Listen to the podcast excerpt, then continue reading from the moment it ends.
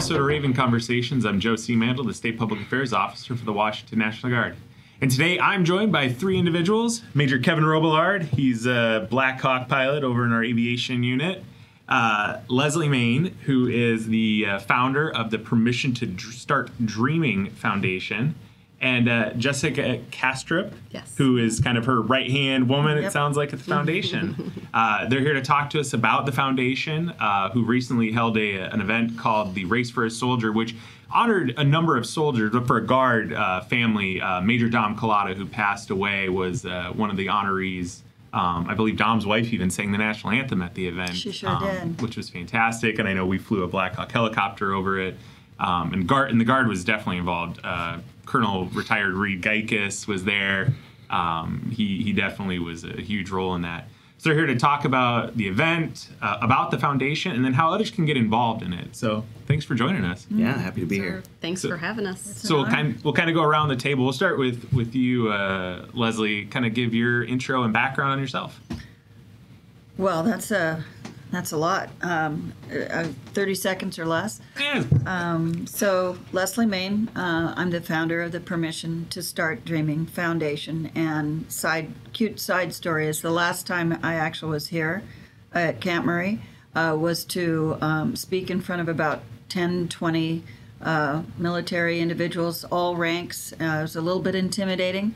Uh, it was back in 2010 and I was just getting started with the idea of the race for a soldier, and it was to bring awareness to the high rate of suicide among our soldiers and the reckless living that often was we were seeing happen after deployments, and so I wanted to start this race to see if anybody cared, uh, besides uh, me, and it turned out that 1,500 people did. But my visit out here was to um, talk about maybe my experience as a mom and uh, what my son experienced, and then the idea of the race. And uh, it was a little intimidating, and I didn't exactly know what to say.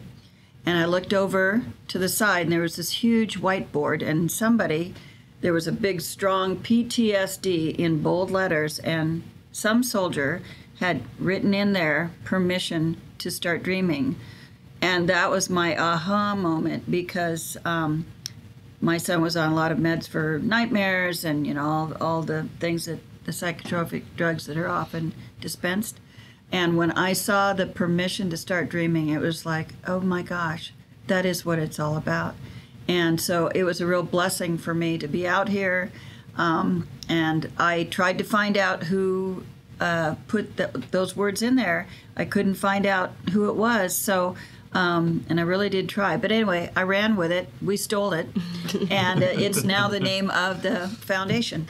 So, and uh, as we were talking before, Joe, I sort of cringe when people call us the PTSD Foundation because we're trying to eliminate the D. Uh, it's not a disorder. It is something you can work through, but it does take intention. So that's that's my 30 seconds. No, it's great. That's a great story, and I, I guarantee that soldier probably thought they were in trouble for writing on the whiteboard. Well, and it was very faint. You know, nobody even probably saw it. But I was desperately needing some kind of. I, I was pretty intimidated. There was a lot of brass in the room, and I think they had invited me uh, to talk about you know my experience as a grieving mom, and I really was still grieving. So I was really nervous, and I needed those words. So um, it truly was uh, divine intervention, and then we we have been able to use it in a really powerful way. And to a person, when people find out what our name is, it's usually the wives that get the tears first, and then the soldiers, but they get it. You know, permission to start dreaming, and it's sort of a universal. Um, I mean, it it could address all of us. You know, whether you're civilians or in the military, we all need permission to start dreaming. yeah. So. Uh, Jessica, how about you? So, um, thank you for having us here today. Um, I came to the foundation about a year and a half ago um, to help with their events, and I was a military spouse for 20 plus years. Um, my then, uh, when I met my husband, then was in the National Guard, so that's kind of how I came to know about the National Guard. And um, I've just loved every minute of the last year and a half watching this race grow and our other events grow and being involved with the foundation and all the good work we do in our community. Yeah. It's um, very empowering and something that I feel blessed to be a part of. Oh, that's that's fantastic and great great guard story. I mean, both of you, right? Yeah. So, and then we come to you, Mr. Robillard. Yeah, so as you mentioned, uh, Major Kevin Robillard, uh, I'm an Army aviator. I'm the operations officer over at the first of the 168 GSAB. Um, I've been in the military for about 17 years, so it's gone by in the, in the blink of an eye. To be completely honest with you, I had never heard of the PTSD Foundation prior to this event, um, but Colonel retired Geikus had reached out. He submitted an air mission request form to see if we could do a flyover for this event. Um, when I saw it, and in the notes column, he had mentioned that this was specifically to honor Major Dom Collada and his family. Uh, I took notice right away, and we can talk about this a little later, but uh, Dom and I had served together in Afghanistan 2019 and 2020 with the Special Operations Detachment Pacific here in the Guard. Um, and so when I saw Dom's name on there and noticed that he was attached to the mission, I immediately wanted to participate. So any way that I could get my hands on that, I wanted to be a part of it. Uh, so I spoke with my boss, who said, "Yeah, absolutely. Why don't you take point?" And we were able to make it happen. So um, that's how I learned about the foundation. That's how I got to work with both of you. That's how I got to participate, and uh, it was just absolutely an honor. So. Yeah. Yeah. Well, so they shared their guard stories, but how did you learn about the National Guard? So, to be totally honest with you, I was a lost 26 year old. I was working in the restaurant business, um, making that tip money, which was awesome, serving, bartending, doing room service. But I didn't feel like I had any purpose or direction in my life. So, I made the decision a little bit later in life that um, I was going to throw down my apron from the restaurant and I was going to join the Marines. I was going to join the Marines that day. So, I went and talked to a Marine Corps recruiter and it was these two recruiters. I remember it vividly. I went into their office, and these two just jacked Marine Corps recruiters. And I said, Hey, I'm really interested in joining the Marines. What do you have to offer? Because I wanted to know about education benefits and becoming an officer and what I could do with the Marine Corps. And they said, No, no, no, no, don't worry about that. You're going to be a Marine. And I said, Okay, yeah, that sounds awesome. But what about like going to school and getting my degree? And they said, No, no, no, no, no you're going to be a Marine. And they were like high fiving each other and stuff.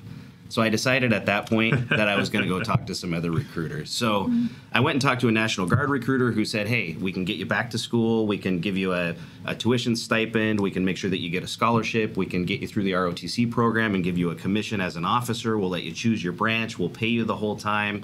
I mean, the benefits were just endless.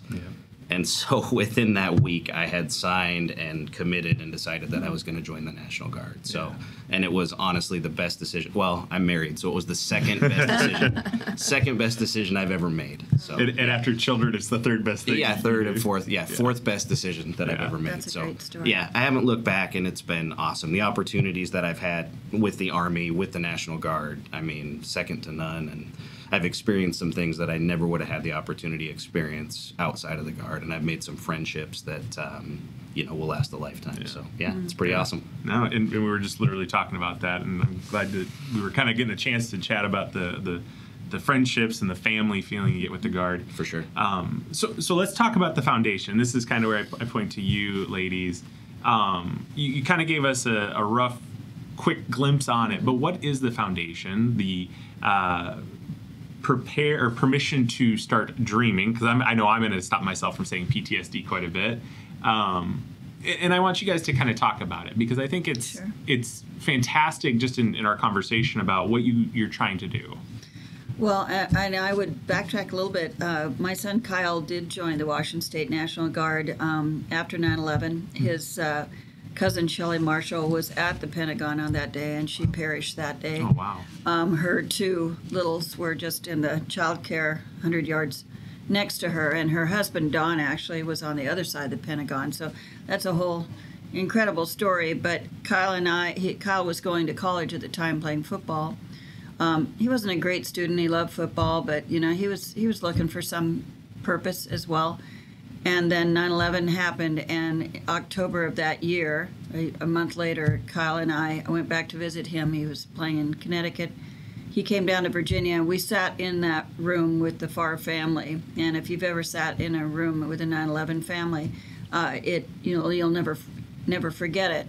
And I know that that was the moment uh, for Kyle that uh, his purpose had been found, and he came back here. He quit school. He joined the guard first, and um, I actually used to bring him lunch out here, and we'd hang by the lake or somewhere. I can't exactly remember, but um, a couple of times. And then as the war heated up, uh, he knew that uh, you know he would be going off in one way or the other. So uh, he jumped over to the United States Army, and there was some paperwork involved. Next thing I know, you know he's in Fort Lee, and then he's off to Iraq.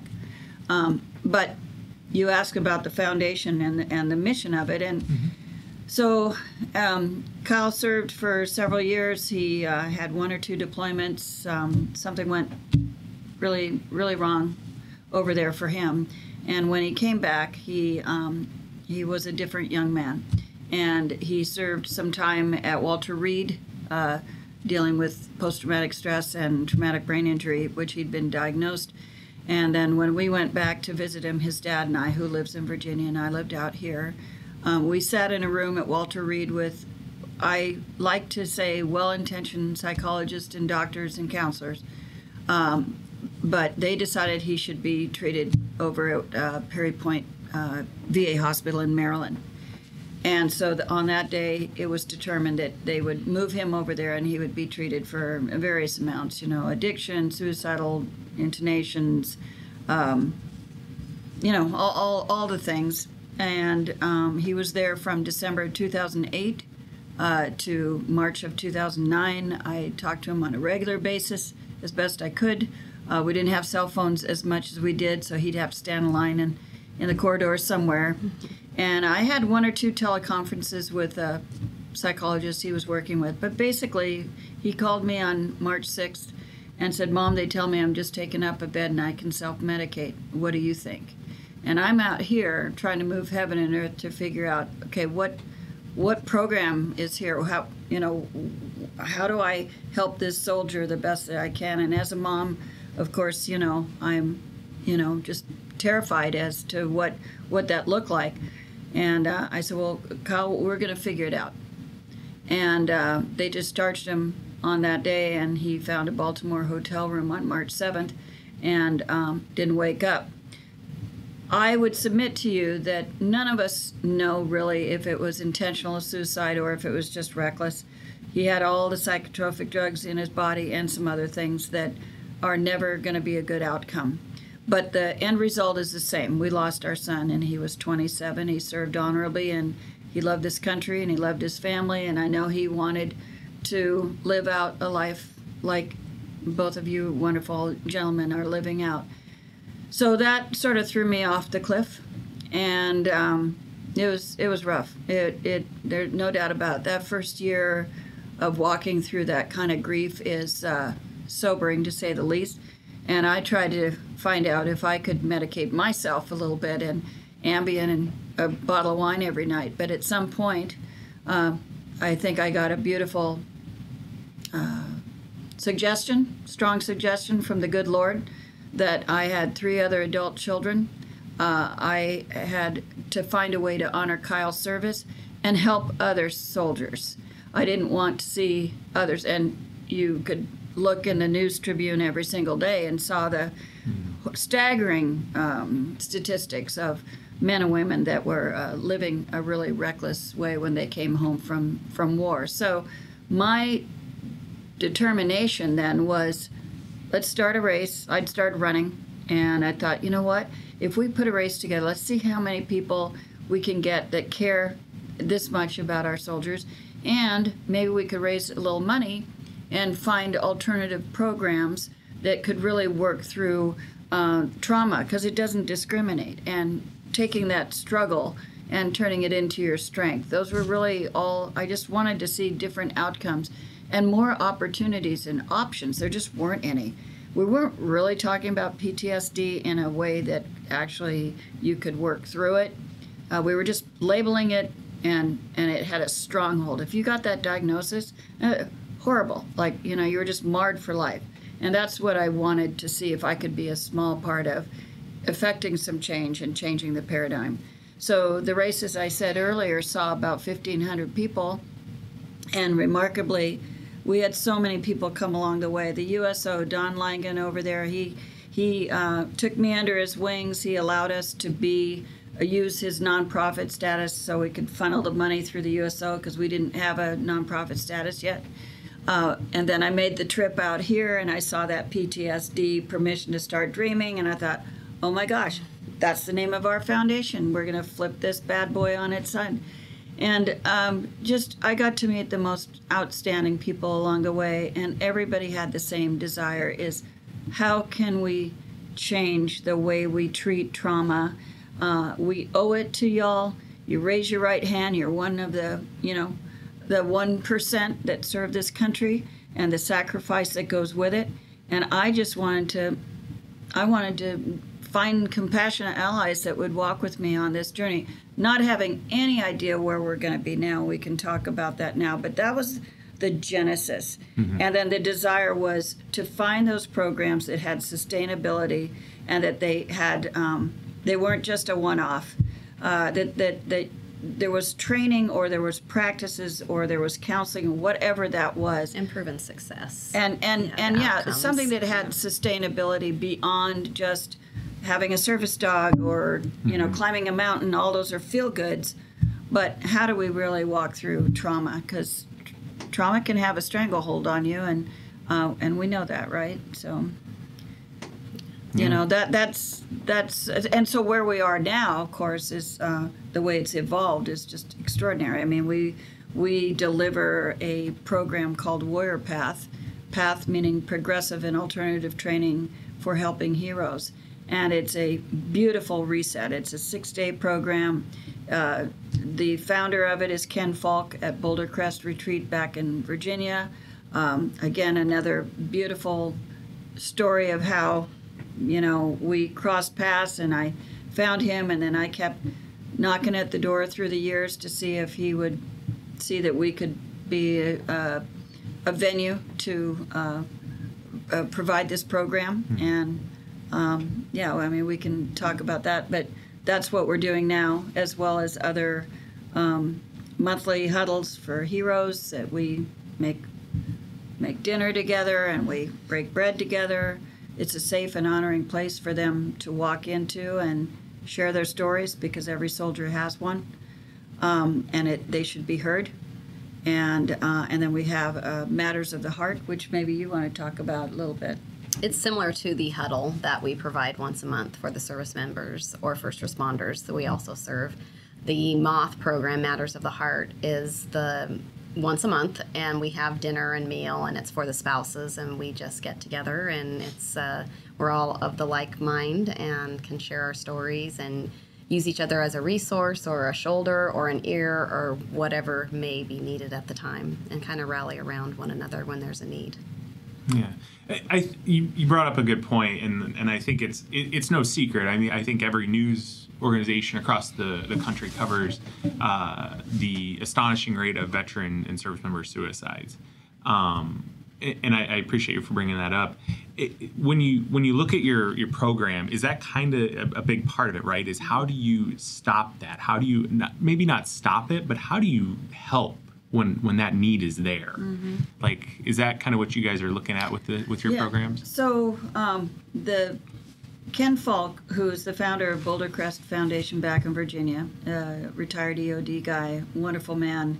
He saw the same problem back in Virginia. He and his wife owned 200 acres in Virginia around 2008, 2009, seeing the same things that we were. And they had this beautiful property. And when soldiers from Walter Reed or uh, other uh, soldiers that Ken and Julia knew, they would invite them out to their spot in this beautiful. It's underneath the Blue Ridge Mountains. It's just beautiful, Northern Virginia, Loudoun County.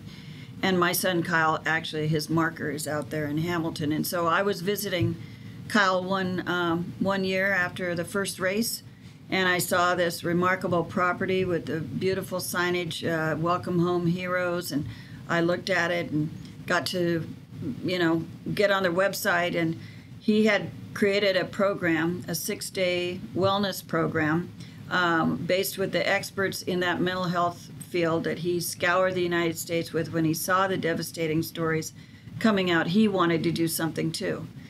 So he found Dr. Rich Tedeschi at University of North Carolina, Uh, there were a couple other experts in the mental health field that he relied on, and understanding that struggle can be turned into strength, but we can't get hung up on, you know, a lot of things that we do, and and so he created this program, this Warrior Path program, and started inviting soldiers to come for the six days, and it's a series, it's it's a curriculum of you know 50 different. Um, curriculums uh, training wellness to turn the way we see trauma uh, difficulty in our childhood there's uh, studies that you know a lot of soldiers maybe have struggled in childhood family of origin issues that sort of stayed with them they joined the military they was kept stuffing them in their rucksack and then it all sort of blows up to not you know not to pun in, no pun intended um, but just a lot of uh, struggles through the years that they don't really address until marriages fall apart or addiction gets worse or finances are in the toilet you know all all the different things that can happen if you don't address the root cause. And so the warrior path program is designed to do that.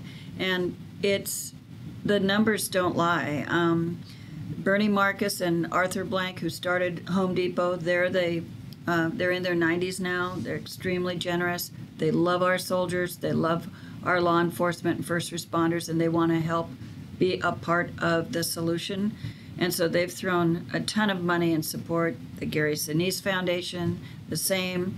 Um, and now we have been invited to be one of nine other organizations, so there's 10, from Sheepdog to um, Gratitude America to Camp Southern Ground in Atlanta.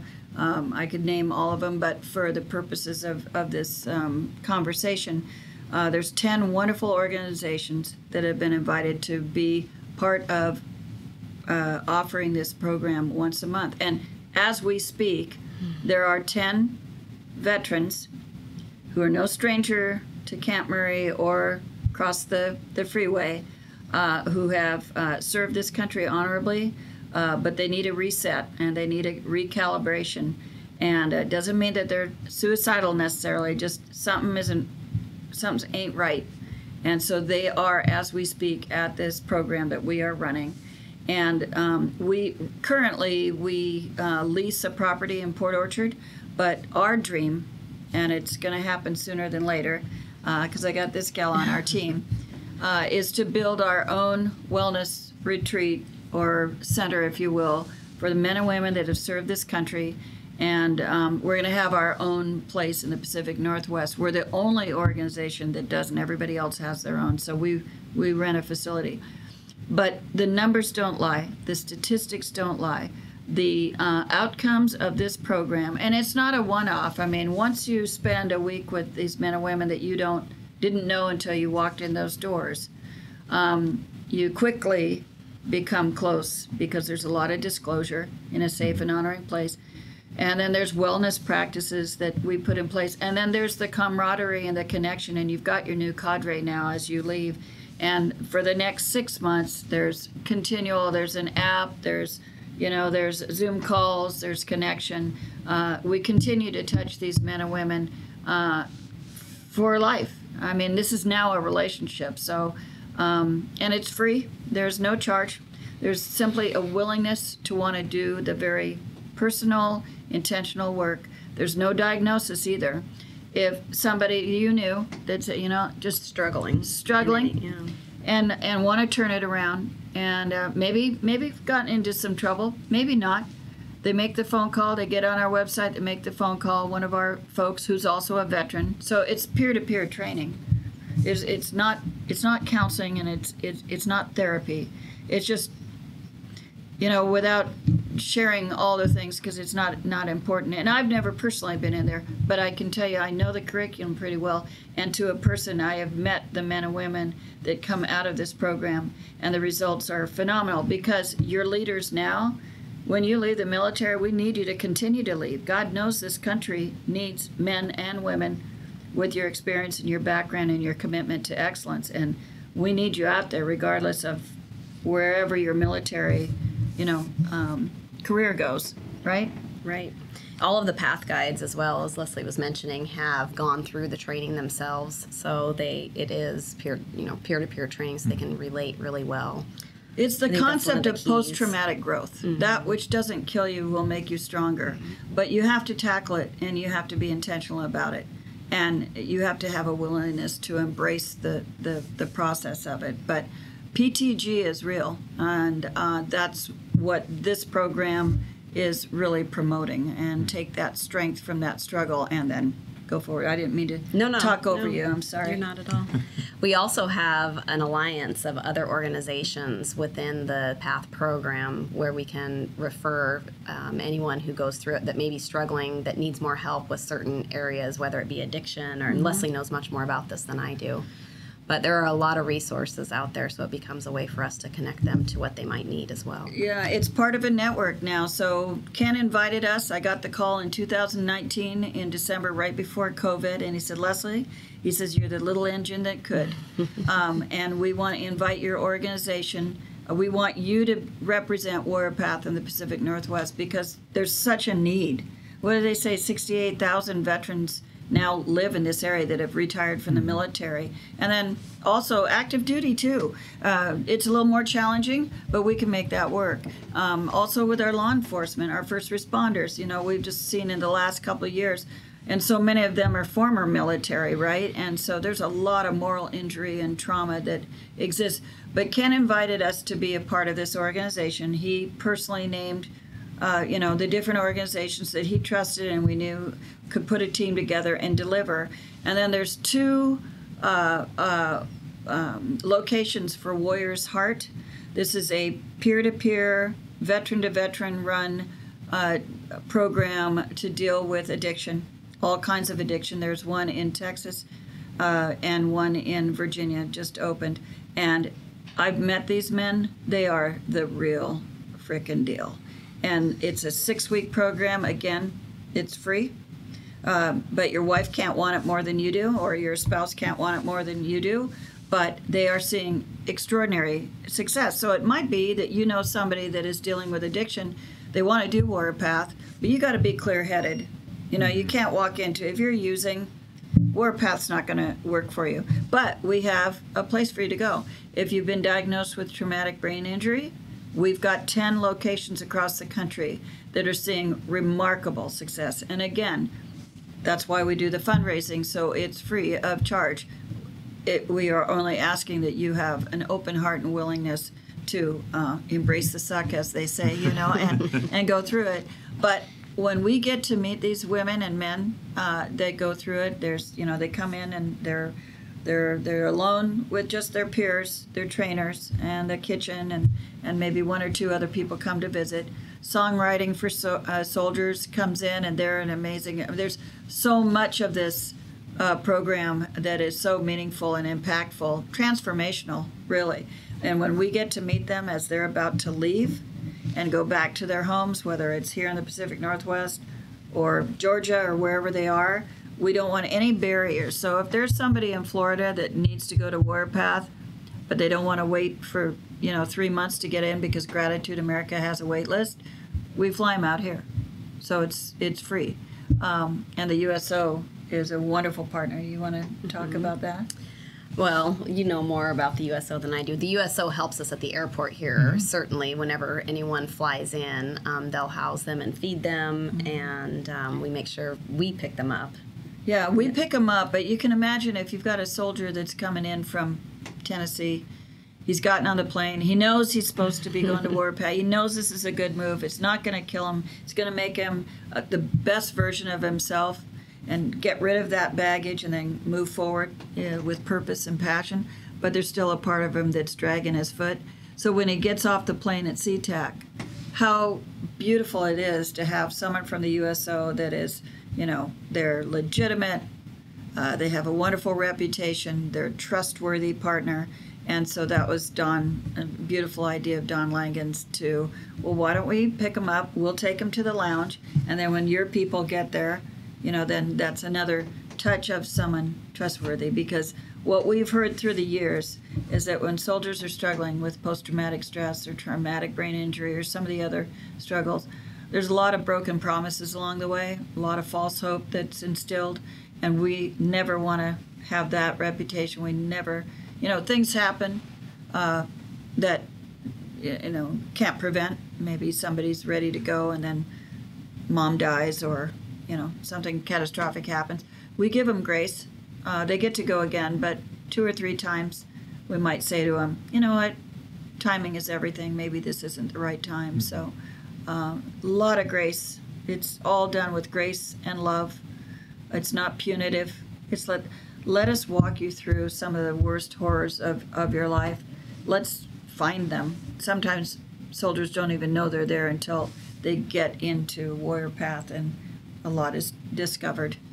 So like Kevin, I, I did not know anything about your foundation until Colonel retired Geikus reached out uh, about the race for a soldier. How, so how did he get involved with it? yeah, that that's up your alley. You, you can well, I um, came on to the foundation of April of 22, and um, Colonel retired Geikus reached out to us via email closer to the race that mm. September. So it was probably in August um, via email, just asking if we could. We partner with Wear Blue Run to Remember at our race, and uh, he was requesting Dom's uh, A-frame and photo be placed out on our course, and so that's how we connected originally. And then we learned about Brian Bradshaw as well and so we worked together to have both of their photos on the same space on that Wear Blue mile at the end. And it's the last mile. The last mile. Yeah, yeah it's beautiful.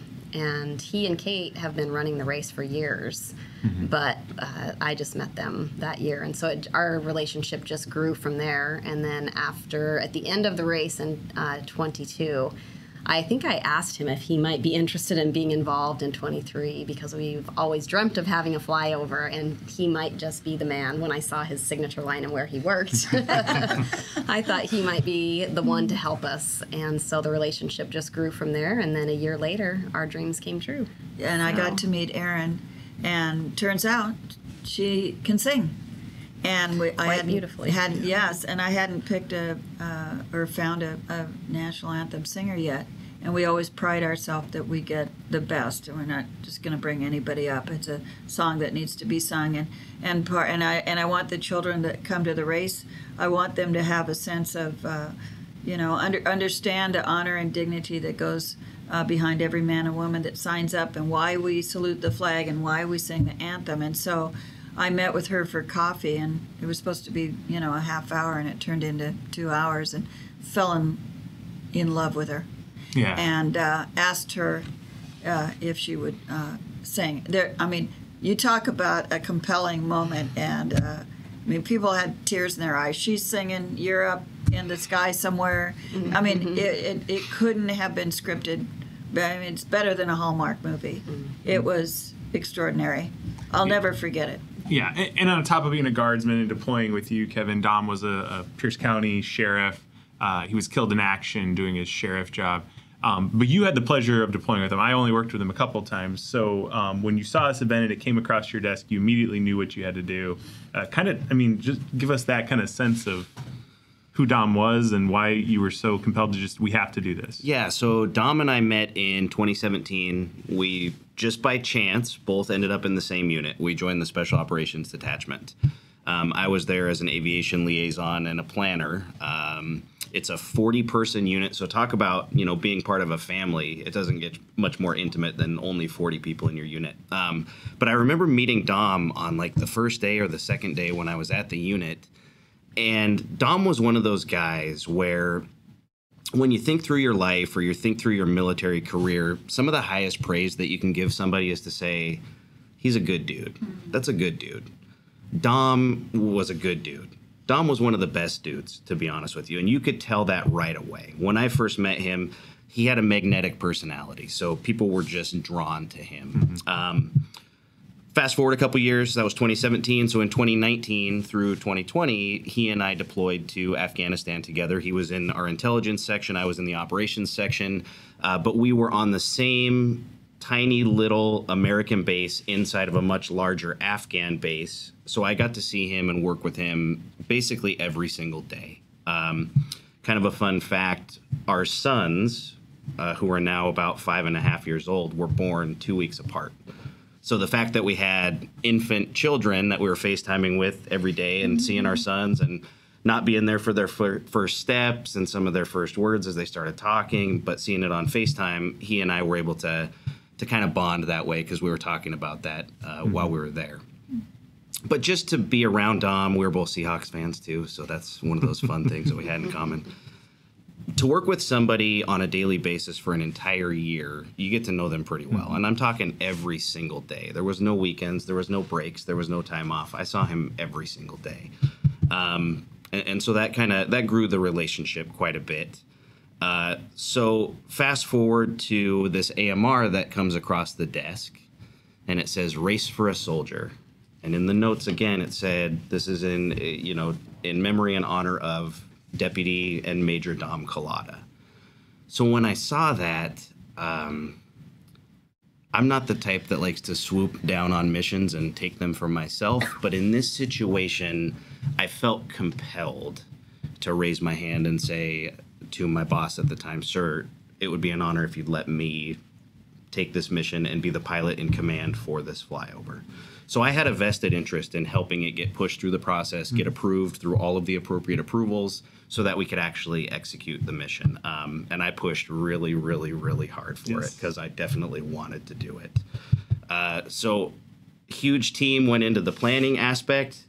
We met you out at the YMCA in Gig Harbor. We did the walkthrough. We planned the route. We knew where all the runners were going to be. We walked through the process on what would be the best flyover and what would look the best. Um, came to a decision, and fortunately, let's back up a couple days. So they did the prayer breakfast on Friday of that weekend of execution, and I was with my boss. We were driving over to participate in the prayer breakfast, which was awesome, by the way. But as we're going across the Narrows Bridge, it was so foggy, and this was on Friday. The race was mm-hmm. on Sunday. It was so foggy that I'm like, "There's no way." We were all a little worried. Oh yeah, but I mean, you're going across the bridge and you disappear into a, a, a cloud bank, basically. Um, so that was really stressful because I really, really wanted this to happen. I think we got the final approval either that Friday or maybe Saturday. It was on Friday. So what? So for for clarity on this, so when a flyover comes, it comes through our office. Any flyovers also then go national to the to National Guard Bureau, and then it goes to the Department of Army's Public Affairs Office. And and we were stressing about it all week prior, like because we'd gotten the state approval. National Guard Bureau had already approved it. We were just waiting for the final okay from Big Army, and I think we got that on Friday afternoon of a Sunday flyover. And I think you got about 45 text messages from me Prob- prior to that. between you and Colonel uh, Colonel Seaglock, Lieutenant or now Captain Payne, I, I probably was on my phone most of Friday trying to get this thing every hour on the hour. Hey, any update yet? Uh, bottom line, we obviously got the approval. Friday, the weather was terrible, so I was stressing out. Saturday, not much of an improvement, but then Sunday morning, we woke up, we made a call. It was beautiful. There were a few clouds here and there, but overall, skies were clear and we were a go for the mission. So that was a huge relief when we do a flyover, for the most part, an aircraft will loiter and wait for their inbound signal. We had uh, JTACs on the ground at the site, which were providing us with cues, which was awesome. Those guys did a fantastic job. So we're loitering uh, kind of around the south end of Vashon Island, and we're just waiting, and we're doing circles. And we're just going to wait until we get that inbound call, and then we're going to make our way inbound because we want to be there right on time. So we're doing big circles, and as you can imagine, doing circles after a little while gets kind of boring. And so I'm doing circles, and then I hand the controls off to my pilot, and he's doing circles, and the sun is coming up over the horizon. Again, it's it's relatively clear. There's a few clouds, but just picture the scene. We're over the water. The Puget Sound is beautiful. The sun is coming up, so we got sun in our eyes. I handed the controls off to my pilot. He's doing a circle. And in that moment, I just felt gratitude for being able to participate in this. And I, I just had this overwhelming feeling of gratitude. And I will tell you, and I shared this with a couple of my, my pilots afterwards, in that moment, I felt Dom there with us, which was incredible. So to be able to participate uh, and, and honor Dom in that way, but then to know that he was there was was pretty special. That's something that I will never forget. So absolutely my honor to, to be a part of that. So Thank you. beautiful. Yeah. Yeah, It was, and, it was great. And, and this wasn't the only guard part, right? You mentioned the JTACs. The Air Guard had a heavy involvement too. I mean, with the JTACs there providing you guys with support. Um, I believe uh, the Western Air Defense Sector even made food for all the runners too. Yeah.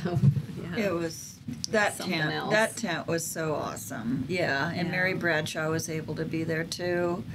This Um, was the first year we had a tent for the fallen and honored both Dom and Brian through that tent and had um, beautiful write ups that your team uh, all worked on.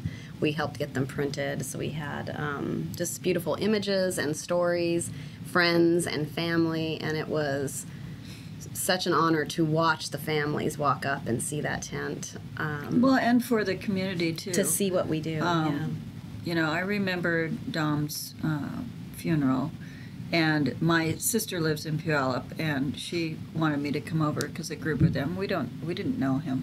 We just knew what had happened, and we wanted to honor him. Um, so for, I think more community members, civilians in particular, who come to the race and they bring their children, and it it bleeds red, white, and blue anyway, and that just brought brought it home and and allows the community to understand that you know there's there's a sacrifice in this and uh, it was it was just beautiful. I mean, I hope we can continue to grow it because I think that it's it's what need, is needed is um, any outreach that we can have with our military community and then bring y'all over uh, there for that morning. Um, it's part of fostering a sense of responsibility on their part. Like, what what are you doing? You know, we all can serve. Uh, you don't have to necessarily put a, a uniform on, because I think a lot of civilians don't know how to do that. They want to. They might serve in their church, or but there could be bigger ways that they could, and maybe fostering those relationships. So that went a long way, in my opinion. And uh, and those wraps, So, man. so you already kind of mentioned looking forward and, and getting others involved. Is there a date for next year's race? The date is September 8th, Sunday, September 8th, at the YMCA in Gig Harbor as the start and finish. And we would love uh, for people to look look to that date to participate in any way they can, whether it be through volunteering, donating, running. Uh, we have a lot of vendors at what we call base camp, which is the finish line area where they set up booths. Uh, we love to work with like-minded organizations uh, serving veteran populations to, to fill up our base camp area. And registration will be open in the very beginning of February. So by February 1st, we'll, we will have registration open. Um, there will be a military discount embedded into the registration process. And what am I forgetting? Anything? Well, we have a couple other uh, events too that we would love to grow the, you know, the involvement, if you will. We have the Swing for Soldier, which is a golf tournament, which is sells out pretty quickly. But I'm thinking more of like the prayer breakfast or the Pull for a Soldier, which is the competitive trap shoot event. Uh, it's a really fun event, and um, I mean, I think we do our events really well. The prayer breakfast is just a safe and honoring place for soldiers to tell their stories and it's meant not to be a fundraiser it's meant to be uh, illuminating inspira- inspirational uh, we've had extraordinary speakers through the years we're in our 14th year this will be our 14th race. Um, the fact that we're still growing it and it's making even more of an impact sort of blows my mind because didn't really know where it was going in the beginning. But it turns out that there are a lot of community members that do care very much about you folks and what you do and that's their way of showing up. So The prayer breakfast is always the Friday before the race. The race is on a Sunday, so the prayer breakfast will be September 6th. And Leslie always brings in phenomenal speakers. Um, it will really move you if you take the time to come and have breakfast with us. And I can verify that. It is Yes. exceptionally moving. Being able to attend that was that was huge. So That's thank sort you. of high Thank you for the praise coming from from you because I'm sure that you all have been to many, you know, breakfasts and conferences and things like that, and it starts to feel like you know, it's just speaking to the choir, but.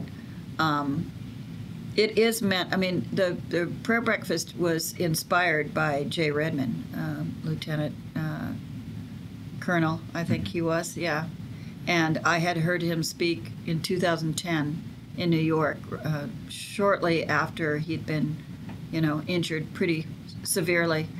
And uh, his speech, he stood up there not as a victim, uh, and had, what, 30 probably surgeries ahead of him, not really knowing. But he spoke about how God met him on the battlefield and what that was to him. And that just, when I was flying home from that event, I said, you know, the race for soldier isn't enough. I, I, I want.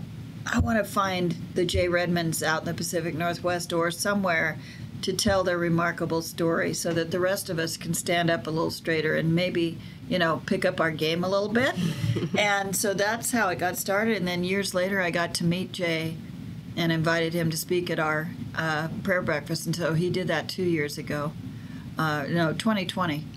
And uh, man, so yeah, I'm always looking for uh, inspirational stories because every soldier has one. And I think the more we offer that opportunity for the civilian world in particular to hear those, and not one of victimhood or oh poor me, it's how did you survive it and how did you, you know, thrive after trauma, and um, and we all need to hear those stories um, now more than ever, I think. So, so I think my final question is, how do others get involved? And I know you guys have kind of touched on it a ton of times, but Sure. Well, follow us on our social media channels for sure. Visit our website at ptsdfoundation.org. Even though we're trying to get away from the PTSD, it is our, our website address. It's a lot of Houston. letters. It is. um, you can find our social media channels listed on our website as well. And um, they can always email info at ptsdfoundation.org for any other questions they may have. perfect. Yeah. Yeah. And anything else you guys want to add? And if you'd like to be a National Guard helicopter pilot, see you an Army National Guard recruiter. Have you started out with the paperwork yet for next year's race?